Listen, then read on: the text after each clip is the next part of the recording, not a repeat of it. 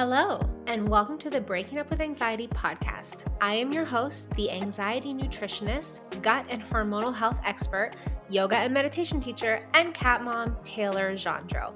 And this podcast is designed to show you how to relieve and resolve your chronic anxiety through the powerful combination of food, lifestyle changes, targeted supplementation, gut and hormonal health optimization, nervous system regulation, yoga, meditation, mindset, lifestyle coaching, and more.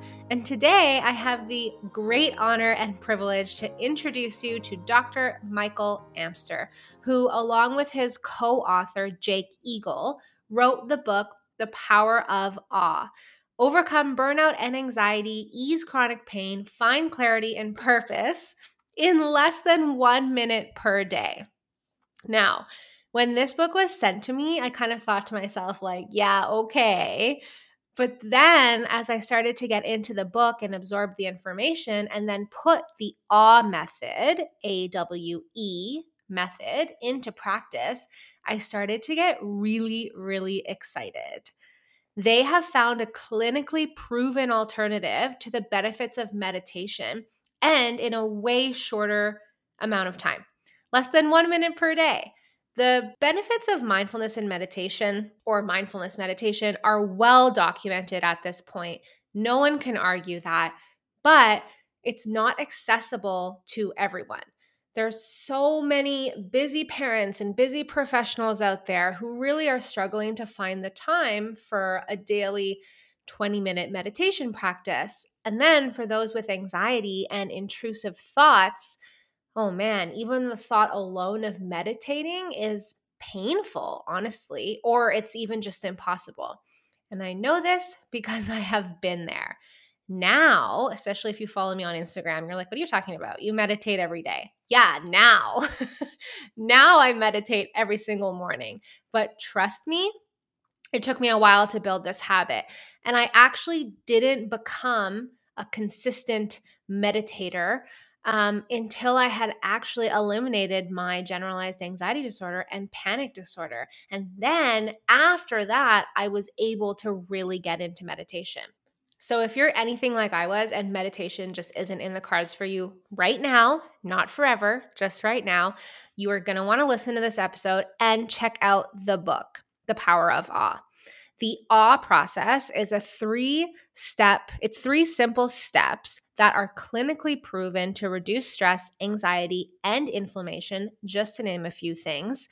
And Dr. Michael and I really get into the science behind how it's reducing inflammation in this episode, which, if you listen to any of my other episodes, you will know how crucial it is that we reduce inflammation if we want to release chronic anxiety.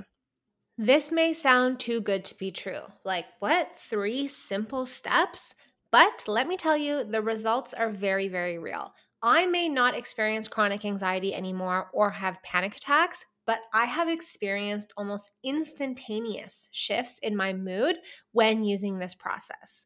So, without further ado, I hope you enjoy this conversation with Dr. Michael. I was riding high after it for days. We are very aligned on so many things, and I hope you read the book. I'll link it in the show notes so that you can start to experience the power of awe and reduce that dang anxiety. Michael, thank you so much for coming on the Breaking Up with Anxiety podcast to talk all about the power of awe. Thank you so much, Tay. It's such an honor to be here to get to meet you and to get to meet also your community of listeners. Um, yeah, I'm just thrilled to be here and to have some great awe-inspiring conversations with you today. I'm I have so many questions. I'm so excited. But before we dive in, maybe just a little background on you and your co-author as well. Yeah, sure. So um, my name is Michael. I'm a medical doctor. I um, double boarded in family medicine as well as pain management. And so I've been practicing as a pain specialist for about 18 years. And um, I've been a student of mindfulness for quite a long time and became a meditation teacher about 12 years ago at a place in California called Spirit Rock Meditation Center and completed a two year training program. And um, I think we have a little bit of a similar story. Uh, I had um, an experience of panic attack and anxiety when I was in college. I think similar to your story, Mhm. um, studying for an exam and had a full on panic attack where, you know, my heart was racing and my mind was completely shut down and kind of overtaken by that anxiety experience. Um, and because of that, I really dove into meditation and mindfulness as a way of helping um, manage my symptoms because I was someone who always wanted to be a doctor since I was a little boy. I, I remember being three or four years old and just fascinated about medicine and loved playing doctor and always liked to go visit my own doctor and was like, I want to do this when I grow up. And, you know, as the stakes got higher, as I got through the university and had applied to medical school, my I got a lot of anxiety about that. And so um I definitely can relate. And I think the the the practice that I pursue to help manage my anxiety, I didn't want to be on medication. Um, uh, and I really learned a lot about my mind through mindfulness meditation practices and uh, did some long Vipassana retreats, which is a form of Buddhist meditation. Yeah. So anyway, about the book and of how we stumbled upon becoming awe researchers. Um, I was teaching mindfulness to my patients in my practice for many years. And I have a colleague and a friend named Jake Eagle, who is also a mindfulness teacher. And with his wife, Hannah, leads a spiritual community called liveconscious.com. And I had been a student of Jake's and taken some of his retreats and meditation classes as well. And we had a conversation about four years ago about how we both found our students struggled with finding the time and the motivation and effort, uh, energy to actually have a sustained practice. Like people really have a hard time with cultivating a sustained mindfulness practice. And um, from that conversation, we came up with this idea of, well, what if we could create the sort of ideal micro meditation or micro dose of mindfulness experience for um, our students. And I've decided to fly out to Hawaii, which is where Jake lives. And we spent a week investigating what would be that ideal mindfulness practice. If you could create sort of your dream practice, what would that be? And when I don't know if you've been to Hawaii or not, and hopefully some I of your listeners haven't. have It's had. my honeymoon spot, so it's Oh, it's your honeymoon saving spot. it. You're saving Hawaii for your honeymoon. That's awesome. Yeah. Yeah, that it is like there's so much extraordinary awe in Hawaii. It's oh, I believe the it. the sky and the beaches and the the food and the colors of the plants and the mountains. Everything about it is just so on steroid. And so it was surprising, but it wasn't actually in the extraordinary awe that we came upon this awe method, this technique, but it was actually this one moment where I was in the kitchen making pancakes for Jake and Hannah one morning. And I think like most people, when you pour your pancake batter in the pan, you you pour it and then you're off making sausage or coffee or orange juice, or you're if you have children, you're packing your kids' lunches for school. I mean, we're always just multitasking and doing lots of things at the same time. And I was just fully present with these pancakes and just watched in the sense of awe and wonder of how this liquid batter that tastes disgusting, you know, just transformed in a matter of a few minutes with a little bit of butter and heat into these beautiful fluffy pancakes. And I had this really profound moment of awe in this very ordinary experience that um, most of us, you know, probably have never ever paid attention to.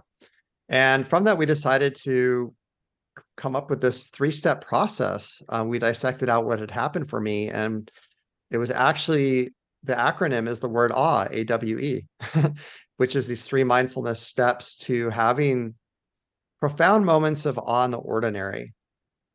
And so from that, um, we're both clinicians and we did pilot studies where we taught this very simple technique to our patients. And we both studied this on about 12 different 12 patients in each of our practices and did some preliminary data collection and saw profound benefits with improvement of chronic pain and depression, anxiety, overall sense of wellness improving.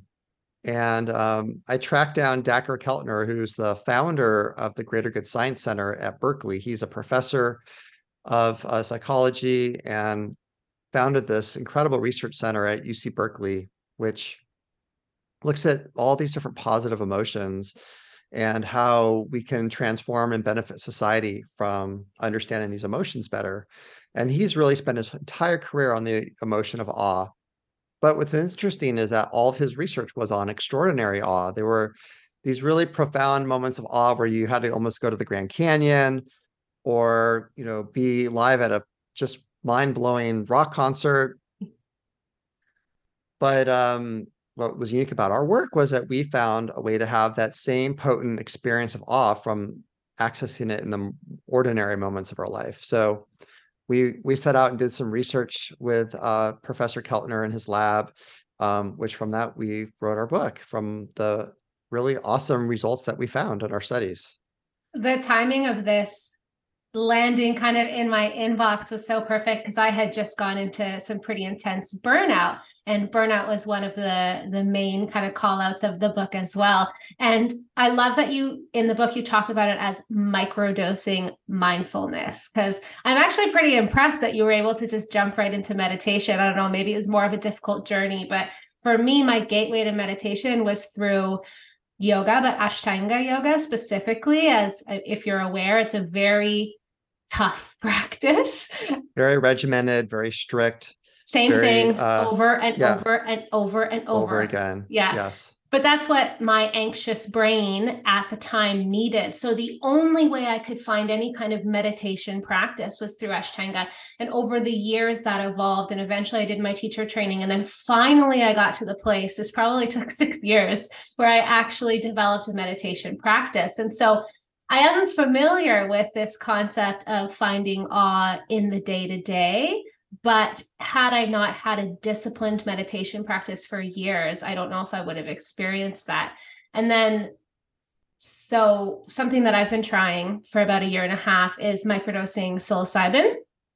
And I experience these moments of awe when doing that when i'm just driving my car you know through the farm and i'm just looking around thinking this is so beautiful and i'm just kind of looking around and in awe of this farm that i drive through every day every time i go to my mom's house and i've never really looked at it. And so when i was going through the book and i was doing the practice i wasn't doing any microdosing at all because i wanted to just see this practice and i'm sure we'll get into all what that is. And it was the exact same, comparable to microdosing with psilocybin, which I thought was really, really cool because a lot of people with anxiety might be like hesitant, right, to try supplements or anything like that. Yeah, I would I would agree with you that this practice in many ways has a very similar quality to a microdose of psilocybin.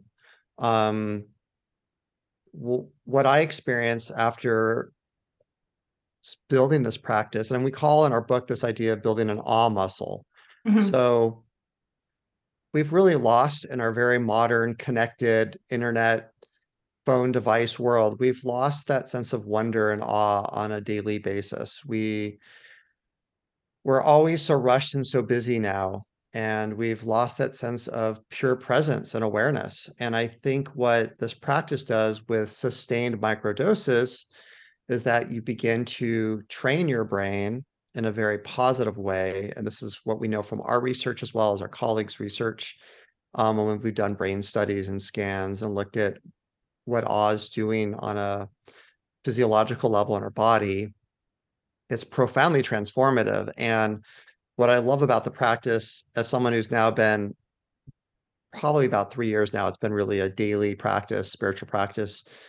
And it just gets deeper and deeper. It's like this peeling off, and I'm sure you can relate to this as yogi, that that's the beauty of a of a sustained long-term practice is that there is this depth that comes with um more openness and curiosity and ease of the practice. It just blossoms into something that's even more profound. Uh, one of the parts of our practice, the three steps, the AWE, the W stands for wait. And um, I've been really playing with the idea of wait in my own personal life as well as professional life in a way that I've never explored to this level of like really slowing down, being patient with my patients. Um, Mhm. you know, so many doctors or healthcare professionals, when they get in the room with the patient, they're immediately on their computer and logging in and pulling up the chart, but they're not like having that moment of pure presence of like really welcoming that opportunity of a pure present moment experience. And it's been really beautiful to really honor and witness my patients on a very deep level. Um, in a way I've never dreamed of before. It's been really beautiful, and I see like how much of a therapeutic benefit it is for my patients as well. To really to Now that that you're saying that, I just had this little light bulb moment go off where I used to, it was almost a bragging right that I was just such a good multitasker. You know, it would have been on my Uh-huh. resume, like, what's your strength? Oh, I'm such a good multitasker. And something has Yeah. shifted with me in the past six months around the time that I've been doing this practice, where I realized I don't actually think multitasking is a good thing. Yeah, not at all, actually. You know, um, I I've we have a lot in common, Tay, which is really cool. I went through some burnout experiences as well in my career, and, um, after my first experience with burnout, I started working less, and, um, I too carried the badge of being the world's best multitasker. You know, I was, like, really proud that I could be typing my notes and maybe even looking at email while have while seeing my patient. You know, I was, like, Yeah. super efficient. But but what I've learned from my own, you know, dabbling into the research on multitasking, um, is that when we're not fully present and bringing our full undivided attention to one thing, we're actually it's as though we're we're driving drunk. I mean, it's like our judgment is impaired, we're not, uh, making the best choices, and you can really hurt people, um, as a physician when we're multitasking. We can prescribe the wrong drug, the wrong dose. We can we can, uh these are where a lot of these adverse events happen in healthcare. And, you know, many thousands of patients around, uh, in North America, you know, in both our Canadian and Amer US health systems see, you know, huge numbers of iatrogenic or physician-caused, uh, complications from simple errors like dosing meds wrong or not being as mindful and and fully present with our patients. Yeah, no, I can Yeah. see that for sure. Okay, let's jump into the biology of what's happening in the body when we do this practice. Actually, maybe do you want to give us a quick overview on how do we do it? How do we, what's A, Yeah. W, and E stand for? What's the quick kind of rundown on how we can practice this? How many times a day would you suggest? And then I really want to geek out on what's happening in the body when we build this awe muscle, which is just like going to the gym, right? And a lot of people can wrap their head around that. If you want to go to the gym and you want to build muscles, you have to be consistent. And it's the same with anything you're doing, consistent with your diet, consistent with meditation, or now consistent with this awe practice. Yeah, exactly. Um, it it's amazing that this practice, which really takes about 15 seconds to do once you kinda get the hang So of it, quick. That we we actually wrote a 300-page book about this. Which is like, wow, how did that practice turn into such a long book?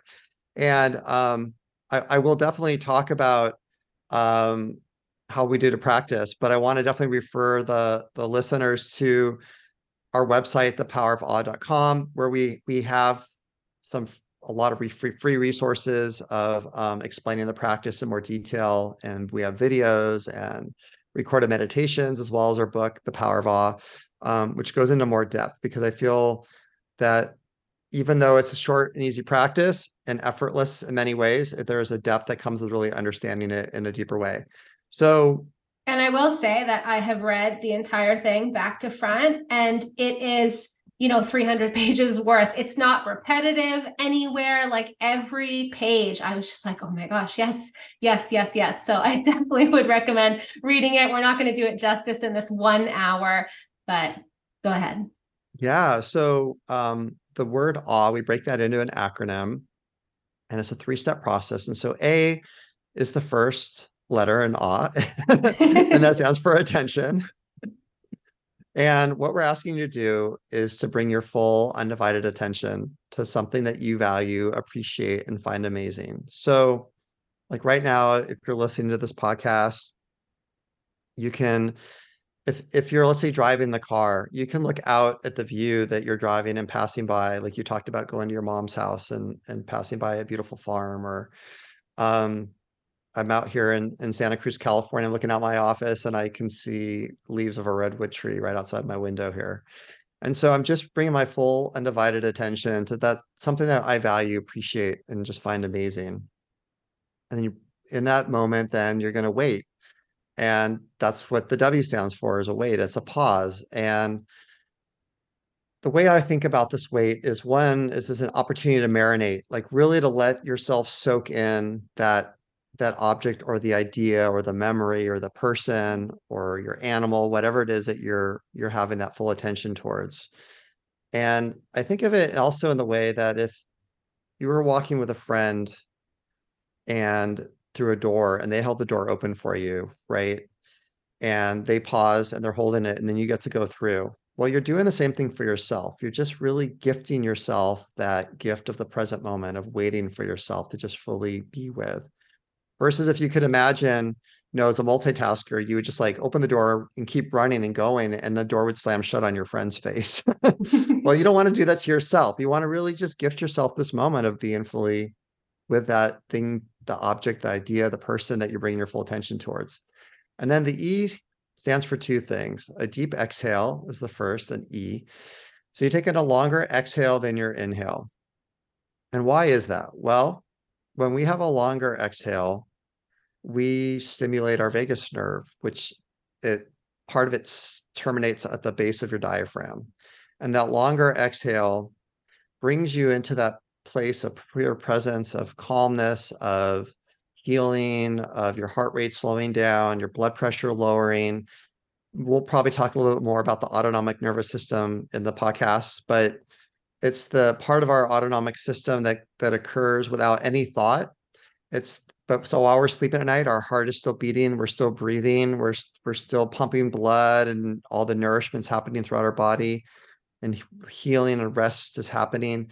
Well, this is sort of the master computer of that whole process, and so we stimulate that by taking a long exhale, and then the E also stands for expansion. And so what we're letting happen in this moment of awe is we're letting it really fill you up. And when scientists study what awe is as an emotion, one aspect of the emotion of awe that makes it unique from all the other emotions is that it creates a sense of vastness within ourselves. Like if you think about that extraordinary moment of awe you've had in your life where you watch an incredible sunset or you witness the birth of a child or you're you went to the Grand Canyon, you're looking out at that vastness. Well, you feel vast within yourself. You feel connected to the universe, to God, to all humanity, to all life on the planet, whatever you want to call it. You know, there's a lot of terminologies and different spiritual words, but there's a sense of oneness, of connection to all. And when we create that sense of expanse within us, and I I'm a very visual, so I can almost see like energy filling me up, or I let that experience just get bigger than me and it goes out through my extremities. I feel tingling. And that's what happens when you have a moment of awe, right? is that you so you feel it's an energetic discharge. You're feeling tingles in your hands or your feet or your your hairs rise a little bit on your on your skin um, yeah, out of that excitement of energy. So again, the process it's the three steps: attention, a wait, and then a deep exhale and a, an expansion. And that's the process. And what we know is that it changes your level of consciousness. It in that moment of having that moment of awe it brings you into a heightened state of spacious spaciousness of a sense of oneness a sense of what i think the buddha would would have called nirvana. It's where mm-hmm. the thoughts slow down or stand still we feel a sense of timelessness we feel a sense of oneness um, and we experience a deep presence and peace what i love so much is that it is so simple. And I tell people all the time everything that you need to do for optimal health is simple, but that doesn't make it easy, right? It's simple in theory, but not necessarily easy. So sometimes I think people might kind of hear about this and just be like, oh, there's no way that could work. You know, it's just way too simple. But I'll tell you, the first time that I did this, I was in bed and I was reading before bed, and I have a red lamp beside my bed instead of blue light, you know, or a regular light. And that's what I was focusing on as my object because I love it. I'm like, oh, look at this red light that's, you know, supporting me in a deeper sleep. And I felt filled I felt that that release that you talk about in the book, which just feels like this energetic release, but before it feels like the deepest exhale, even though I'm not necessarily taking an exhale that deep, it feels greater than my exhale. But first, I felt like just filled up, like just so filled up with bliss over this red light. and I kind of just picked yeah. a random object in my house, right? So I'm like, okay, let me test this out because my plants, for example, I love my plants and I love my cats. And so I thought, okay, those are easy objects, quote unquote. So I picked this red light. Yeah. and I really felt it. I really did.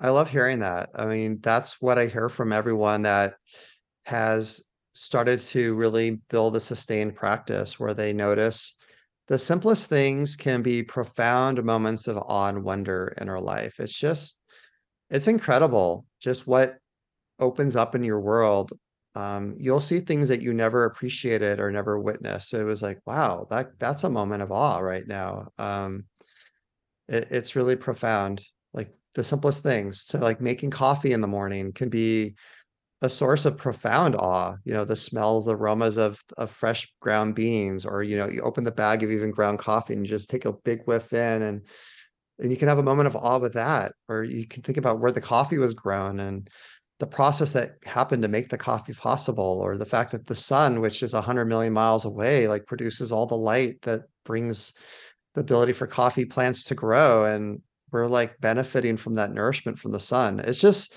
you know i go on and on you like go every, down the rabbit day, hole but it's a good rabbit yeah, hole. It is and what's so nice about this is is like every morning I, I love i love a cup of coffee when i first get up and i use it as my my first awe practice of the morning is that you know and every day it's a different practice. It's a different experience because there's so much to be in awe of of just experiencing a cup of coffee. Um, and then what I recommend to people, we were talking about like, you know, how do you build the muscle and how you do this is to what do to do what's called habit stacking. Mm-hmm. And I'm sure you, you, talked stacking. about this before. Yeah. yeah. Yeah. So attach this moment of awe to something you already do on a daily basis. So most of us start the morning with a cup of tea or coffee or maybe you freshly make some juice. So do that and find a moment of awe in that first part of your day. And then maybe you you put another uh, habit stack somewhere in the middle of the day where you can have a moment of awe. You know, like I this is funny, but um, I mean, I have a PC, so I don't know about Mac computers, but when I turn on my Mac computer, all the way. okay, well, what, for a PC user, every time you turn it on before you put it in your little pin, it shows a really pretty picture. Yes. And I use those pictures. They're all like they're so beautiful. I mean, I have a moment of awe before I start my computer up. Um, or I'm starting to get work done. I just like, oh, and I can do that. What's so nice is at our clinic, I have to go every time I log into the computer in each patient's room, I have to log in each time. And it has those beautiful pictures that pop up. And I was like, oh, I can have a moment of awe right now. And I think this is actually one of the, we know from our research, because we study this on burnout, but one of the ways in which we can bring this into our our our professional lives or personal lives is like to habit stack it with like something you got to do. Like I got to log into a computer in every patient room. So then I can have a moment of awe as the computer starts to open up because I just like had that connection with that beautiful picture. Mm-hmm. That was awe inspiring. Yeah. Yeah, I love that. Even today, it was the way the sun was coming in and bouncing off my white um, curtains it's just mm-hmm. things like this that I wouldn't have noticed before. And, you know, you talk about the five patterns of strife in the book and how awe can help with this. And I I really resonate with victimizing. I really did that when I was in the early days. It was like, why is this happening to me? You know, woe is me. Everyone's against me. Life isn't fair. Like in my early 20s, when my anxiety and panic was at its worst, and I just wasn't getting anywhere with all the therapy and and all the medication and you know it was extremely frustrating and it's just easy to kind of victimize at that point. And back then i never ever would have paid attention to these little things in my day. It was just everything was against me and if i had had a practice like this i think that would have been extremely helpful because you start to see it's it's kind of like a gratitude practice right? There's a lot yeah. of similarities yeah, there there is a lot of similarities, and actually, that's a common question people ask us: is you know, is this awe practice the same as having a gratitude practice? And it is different. um, you know, gratitude requires a lot of thought. So you're like making lists in your mind. I'm grateful for this. I'm appreciative of that. Whereas this practice, it you may use a gratitude or something that you appreciate to first access that awe, but then the whole practice is really without thought. It's a felt sense of Mm-hmm. that expansion of the pure awareness. Um, and what I've really found for people is that if you're struggling with this, it's often because you're trying too hard. The practice is easy, and that's the beauty of it. And what is so different than a traditional mindfulness practice like Vipassana or like an Ashtanga practice, which take a lot of effort and concentration, is that this practice can be done at any time, you know, anywhere, any place. It's it's completely portable. I can be in line at the airport um and be in awe of the people that are like around me and watching their behaviors. Um there's like tons of awe to be found at a red light. You could be in your car. You can be in awe that we even have traffic lights and how they work. Or you look out your window and you might see birds pass by or clouds or whatever. There's just like awe to be had in line at the grocery stores. You're waiting to check out. You can be in awe of all the different types of magazines and candies that exist that people buy. You know, Mhm. so um it's it's such a sustainable, easy practice that goes wherever we go. And that's the beauty of it. You know, I, I saw people really struggle as a mindfulness teacher, and it was it pained me actually to watch them beat themselves up and to really find a hard time. You know, finding you're sitting for 10 minutes a day with yourself or 20 minutes and watching what your mind does and all the racing it will do. In fact, the traditional practice can often heighten one's anxiety. And Mhm. I'm not I'm not against a, a sustained practice. I love going on long retreats. I love the feeling of a of that that it's expanse or spaciousness that happens when you're off work and you're spending 10 days just walking, meditating, breathing, whatever, doing your yoga practice and having that expanse ex- experience in your physical body and the mind. But it's not sustainable for the average person. People don't have the opportunity to, to escape like that. Most people don't. Um, it's very privileged. And what I love about this practice is that it's it's accessible for the masses. Anyone can do it. And it's effortless. And when people struggle, it's because they're trying too hard. You know, you don't go to the edge of the Grand Canyon and you say to yourself, I want to have the most amazing awe moment right now in the whole wide world. I'm Like ready. if you do that, if you do that, you're going to sabotage it. It doesn't Yeah. work that way. It the, these moments of awe happen when you just let go. And it's like, you know, being I can imagine you in bed, you're with this red light, you're looking at it and you're like, wow, like this is something. This light really is amazing. And, And you're not trying. You're just letting it fill you up. I'm looking at like the shadows coming off of it. And you said expansive, and that's the word I was looking for when I was being like, I felt full. it Yeah. was this expansion and then this like exhale and release of energy. And yeah, it was like, then you start to see things like the dancing of the shadows. Like, I'm never looking at Mhm. that, you know? But when you give yourself the space and the opportunity to slow down, it'll it'll it almost kind of feels now that I'm flooded sometimes with things. I'm kind of looking around and it feels like, oh, whoa, look at that, look at that, look at that. And but not squirrel brain. I'm really taking the time to uh to Sure. pause. Something you said made me think of a question. Um, so I know in the book you say, you know, to at least 21 days to kind of jumpstart the practice about three times a day, right? Right.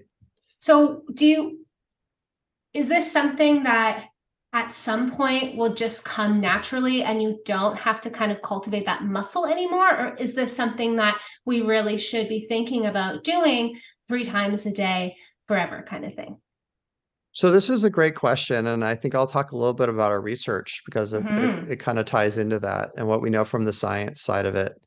So what we're doing is by building this practice, or what you could say is building the all muscle, is that you're going from a temporary state to becoming this this practice becoming a trait. It's becoming now a part of who you are. And so the idea of a 21 day program, and if you think about a lot of things, when we commit to something to do it for, let's say, three weeks, 21 days, we that becomes a habit, it becomes a part of who we are. And so we studied this with about 500 participants between two studies. We had one study with about 200 doctors and nurses in the front lines during COVID. So our studies commenced in June of 2020, which was about three or four months into the pandemic. Um, you know, the the hope of a vaccine was still far away. People were sheltering in place. People were home alone. Depression depression was on the rise. Anxiety was skyrocketing. You know, the people were really scared for their lives. And we recruited in one study 300 primary care patients. So, you know, men and women between ages of 18 and 100, and um, taught them this awe method in a three week program um, where they learn to practice. And we asked them to just to practice it, well, a minimum three times a day, but we, some people did obviously more than that. Um, and we were able to know from our data collection is that the more times you dose throughout the day, the more benefit you had. So this is what's in medicine is called a dose response. So the um, there was no side effect or negative effect from this study at all. Like there's just benefit. So you could, in theory, if you wanted to, you know, dose 12 times a day and you'd probably have more benefit. Um, because what it does is it shifts your level of consciousness. It resets your nervous system when you have these moments of awe. Um, and it cultivates a sense of safety and healing in the body, um, which we'll talk a little bit more about those the results that we saw in our studies. So um, we found overall between the two groups of 300 primary care patients and the 200 doctors and nurses on the front lines of treating COVID, um, which, by the way, and you know, in that particular cohort, nationally speaking, the American Medical Association had studied 20,000 doctors at the height of the pandemic, and over 50% were dealing with burnout. And so we saw that same number in our study group as well. that People are super burned out.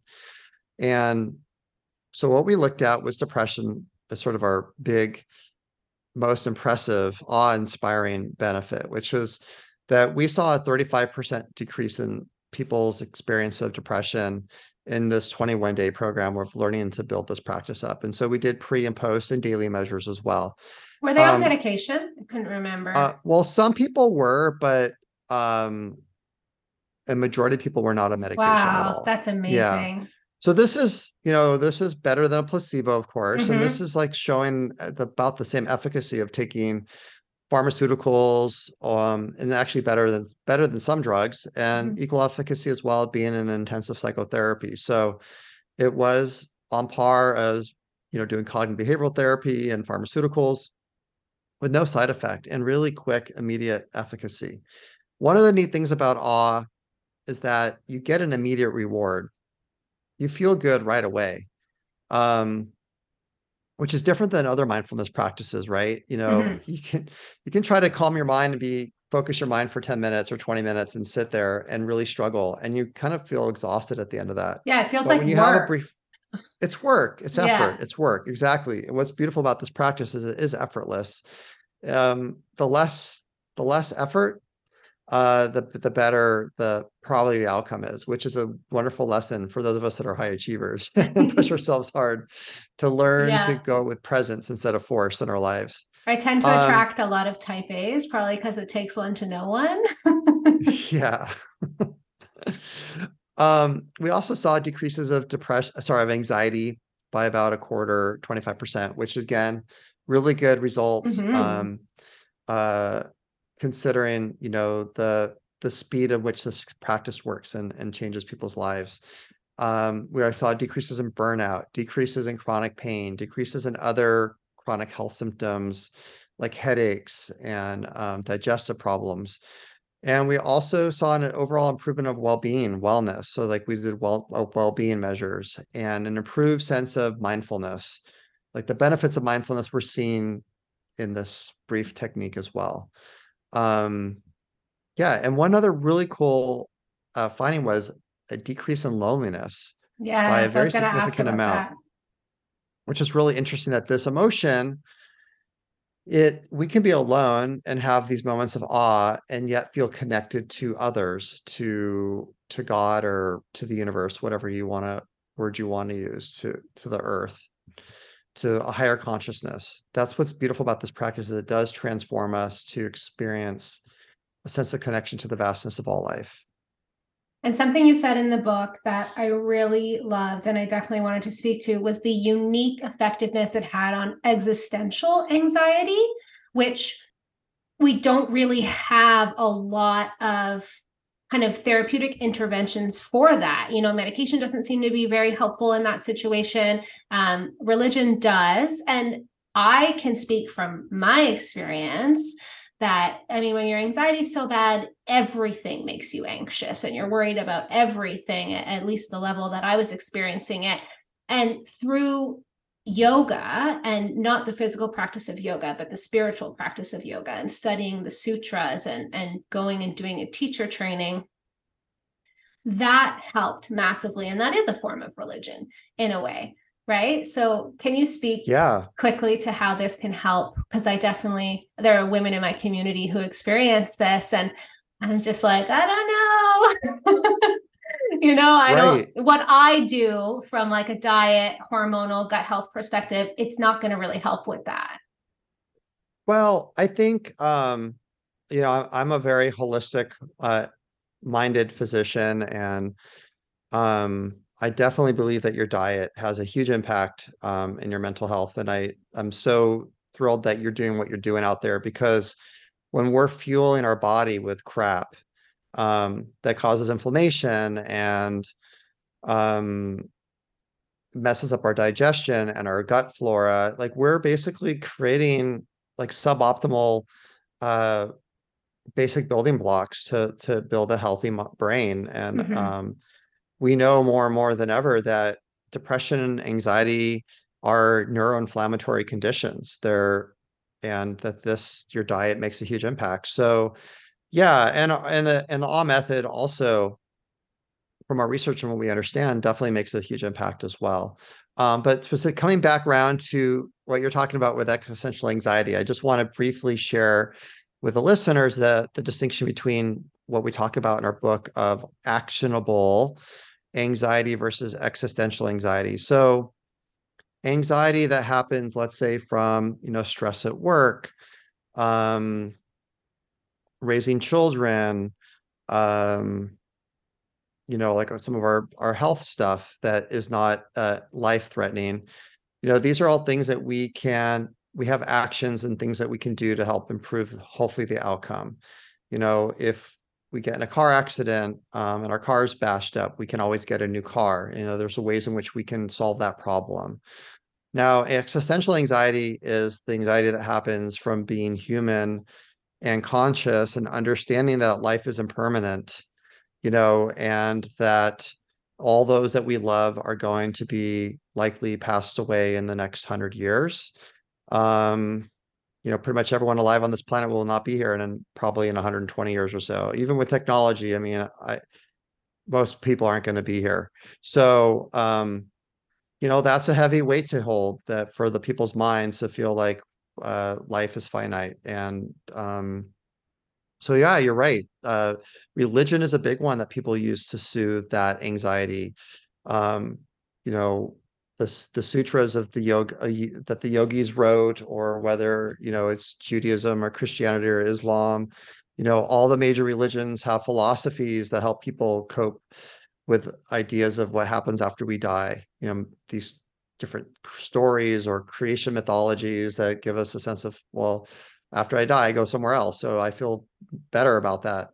Now for those that don't necessarily believe in those stories and they're still facing this deep seated anxiety around our existence having moments of awe can really help with um, existential anxiety. And it's it's definitely one way in which we can feel connected to the vastness of of all life and the continuity of life on this planet. And so, um, even if I may not physically be here, let's say in a hundred years, um, you know, I can still feel it, it's soothing for the practitioner of this technique to know that that there is this sense of continuity and expansion of of life on this planet, and you can really experience that when you have a moment of awe. It does soothe one's a sense of aloneness and it helps you feel connected to vastness. And this is what why people use psychedelics, by the way, as well. Um, Mhm. you know, a lot of people will turn towards uh, psilocybin or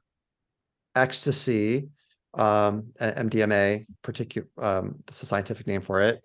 Um, it's used quite common for people that are struggling with end of life care issues, um, because it does create a sense of connection, that vastness, that sense of oneness. It it goes to that sense of non-duality, um, which is you know what religion does as well. Um, yeah, I hope that that answers some of the question that you had there. Yeah, no, I just wanted to point it out because, as I mentioned, I do know I've had many conversations with women in my community and those that I work with, and, and this is a topic that does come up. Um, and it's something that I have also experienced and uh, found immense relief from through yoga, which I would consider a religion in its own way, a spiritual practice. And so I loved when I saw that in the book. I want to talk about you mentioned that, you know, the mental health conditions being this neuroinflammatory response, this neuroinflammatory condition. Let's talk about how this practice of awe can help to reduce inflammation, because that is a huge part of the work I do. That might have, there were lots of favorite parts of the book. I love at the end how you give all these different examples of practices people can start to find awe in, you know, like in the shower, watching the clouds, watch, like there were so many examples, which I love that practical aspect because people might be thinking like, oh my gosh, what do I look at? Where do I start? But then my favorite part of the book was where you got into the science because I That's love that. so let's chat about that quickly or maybe not too quickly, but how is Yeah, this we can- helping with the cytokines and the inflammation and because it is impacting the body on a cellular level. It's not just kind of up in the mind. Yeah, so I want to share a little bit about the background of what Mhm. cytokines are, because I think if I share the story of that, I think that is really awe-inspiring. You know, when I think about cytokines, I'm just in so so much awe.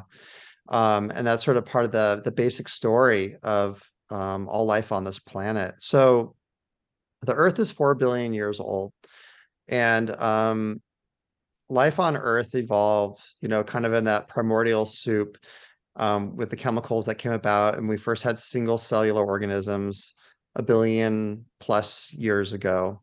And the way that these individual organisms would communicate with each other were with these protein molecules called cytokines. And cytokines are some of the oldest molecules on the entire planet that still exist today. And we, as we've evolved as humans through, you know, our lineage of mammals and stuff, um, continue to have the same basic system that our cells communicate with each other with the same system that are is a billion years plus old. I mean, it's just incredible. That is so incredible. it's like, I wow have goosebumps. right? Yeah. I know. And the basic system, it's very simple. And it's how our immune system works today. And it's how our brain works today. It's all about am I safe or am I under threat? It all comes down to that, you know, and I'm just like, I'm in awe of like how true that is today. You know, for everything in like the, the complexity of our modern world, like with let's say gun violence that that brings you know all the threat that people are experiencing because of the fear of of weapons and the kids that now deal with that feel that threat that's Mhm. existential anxiety that little kids are having to deal with going to school i mean it's Mhm. crazy um, which has a huge impact and downstream on our nervous systems and our health so the cytokine system basically has two camps. There's chemi- there's cytokines that say I'm safe. They're safe. They're called safety cytokines. And then there's the camp that says threat. I'm under threat. The threat cytokines. And so the different molecules will send off different um, different types of cytokines of whether one is feeling safe and under threat, and then it communicates to the other cells around it. This is what's been going on for billions of years on this planet and how things everything's evolved. So now we come to us as humans, and we have very complex physiologies with you know our our genetic code is very complex and yet our immune system still uses these cytokines of safety versus threat and one of the ways in which awe works which is just so amazing it's so incredible awe-inspiring. so There is no awe-inspiring other word for it. it's like an, yeah is that these studies were done at, at, um, at my at UC Berkeley, where we did our research as well by one of my colleagues, where they had people practice different positive emotions and experience them, like love and gratitude, generosity, and the emotion of awe was the only positive emotion that lowers the threat cytokines, the dangerous cytokines. And for those that recall what, what was going on with COVID, um, people were dying of what was called a cytokine storm. And basically, the body was really um, quite confused from the COVID uh, virus. And the body was essentially self-destructing with all this inflammation and people's lungs were filling up with liquid and fluid which is a, all inflammatory based and they were dying like very quickly with nothing that could stop it. And so our bodies have this like billion year old system of saying safety versus threat. Now as we learn more and more about inflammation and what's going on in the body is these cytokines work through inflammatory pathways. And so when let's say you are infected with a staph infection and you need to your body needs to create a fever to fight it off. That's one of our mechanisms.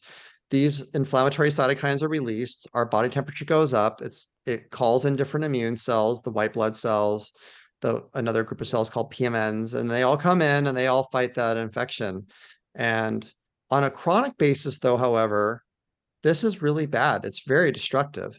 And chronic inflammation results in the development of cancer, results in heart disease, results in diabetes, results in autoimmune disease. So pretty much all these chronic illnesses that we're plagued with, with heart disease, diabetes, um, autoimmune disease, cancers, they're all due to um, an imbalance with inflammation in the body. And so awe, we know, can really tra transform and help people's bodies decrease on a cellular level uh, chronic inflammation.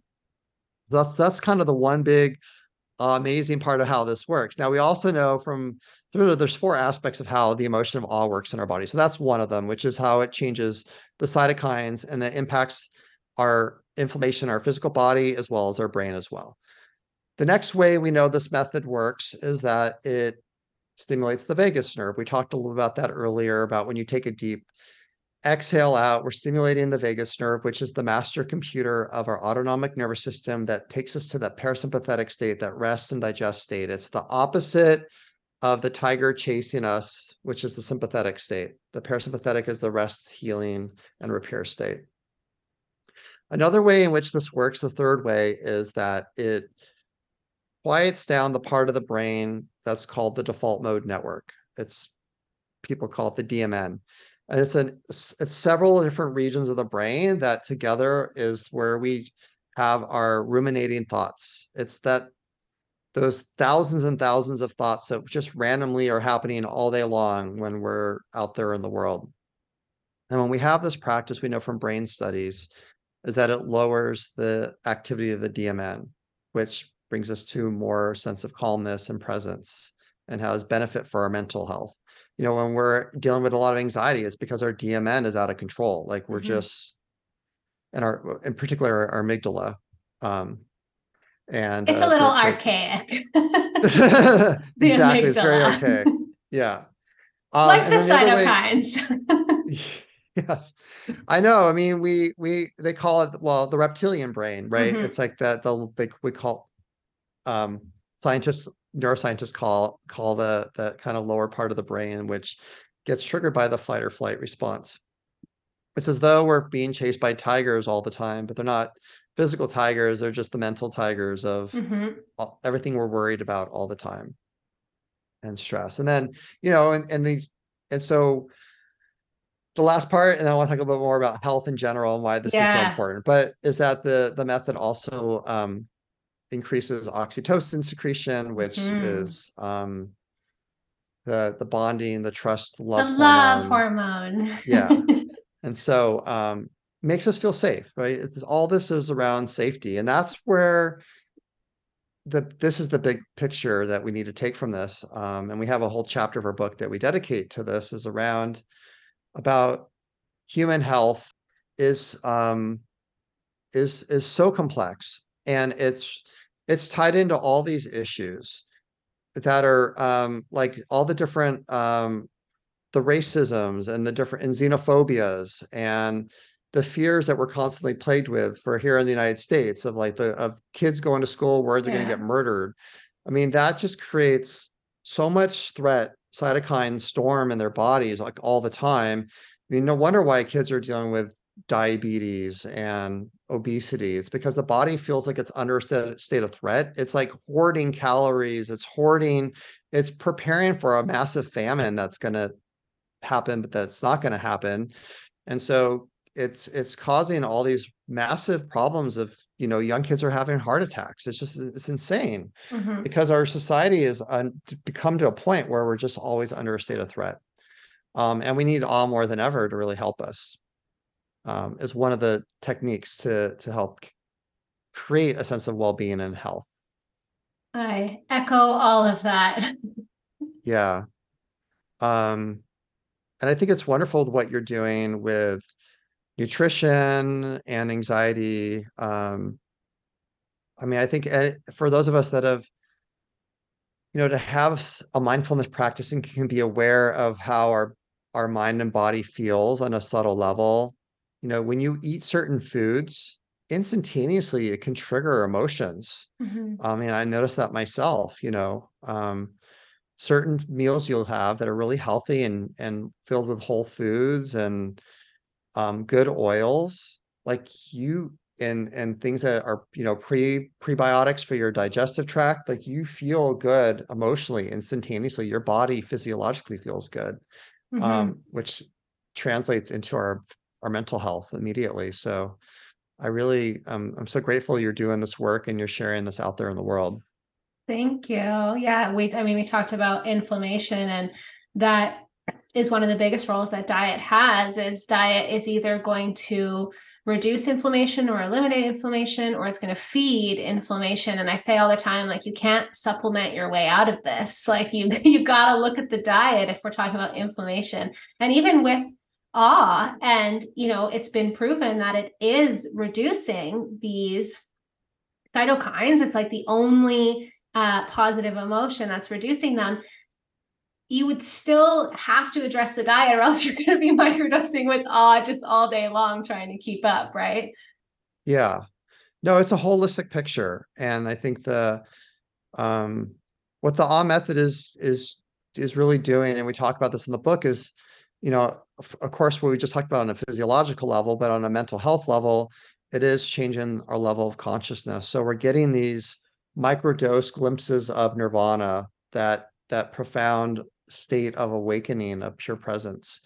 Um, I think it's a little bit beyond the scope of the podcast, but we do talk about in our book this idea of three levels of consciousness, which is really the Yeah. life's work i of loved that co-author Jake Eagle, who's a psychotherapist, and that um, we're pretty much always living in a state of what's called safety consciousness. It's at the lowest level, and what awe does is it pops us out of that into this higher level of spacious consciousness, where it's that contemplative spiritual state that um, is a is a way of resetting our nervous system, and it changes the tone of everything in our lives when we're accessing those states of awe and wonder on a daily basis. Mhm. Yeah. Everyone's gonna have to read the book to learn about the states of consciousness. I really resonated with that part as well. I mean, I could sit here and talk to you forever. I loved this. This was fantastic. Thank you for putting it out there in the world. And thank you so much for coming on. I'd love to read a little bit from the book just to wrap up Oh, today, if that would be okay. please. I would love that.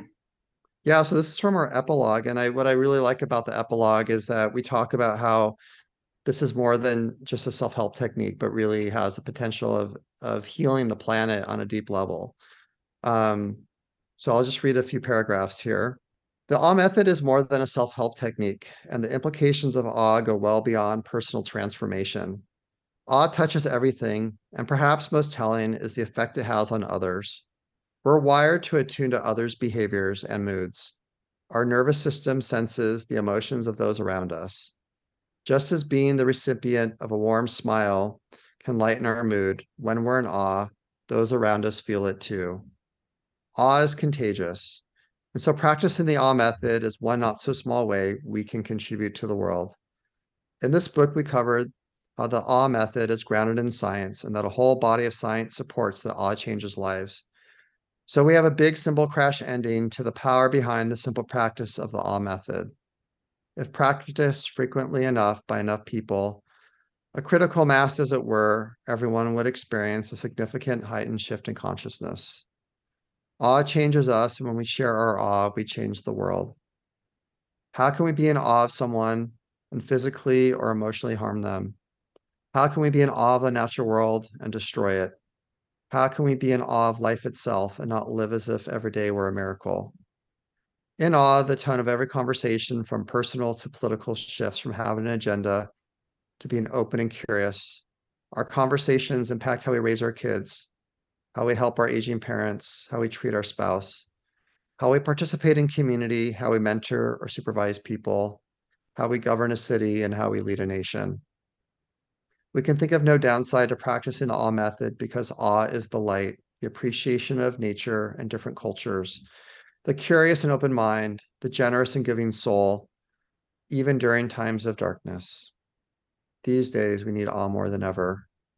Awe awaits you and surrounds you in the ordinary moments of your life.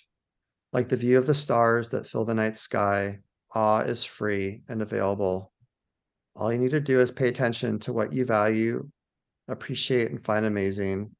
Wait and exhale and expand into the unlimited timelessness of awe. Wow. That was so powerful. It really mm-hmm. is needed now more than ever. Yeah. And I'm so grateful that the universe sent this to me so that I learned it and I can share it. And thank you again so much for your time. I had such a, this was a great conversation. Thank you so much, Tay. And thank you, everyone in your community. And I look forward to connecting with you again in the future. And feel free to reach out to me at thepowerofawe.com. Um, I love getting messages from people and I write everyone back who sends me a note. So Oh, it's a um, human behind there. we have lots of free resources on our website and we really want this to be a a positive change movement to really help people out there in the world. And um, so I'm really it's been an honor to get to connect with you and I'm so grateful for you doing this good work in the world. So thank you so much, Tay. Thank you. And I will link all of that in the show notes.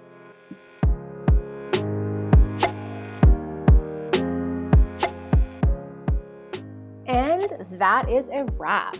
Thank you so much for listening to today's episode.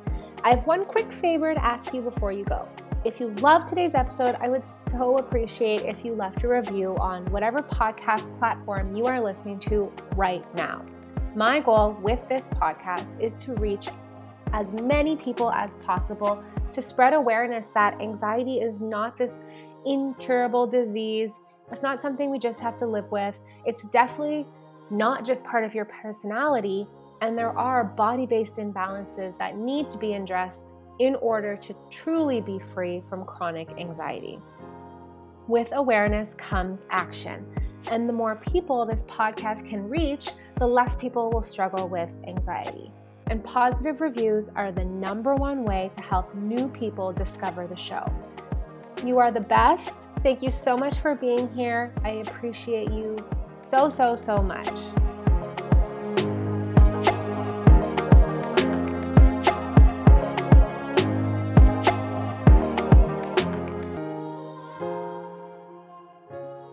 One last thing my legal medical disclaimer.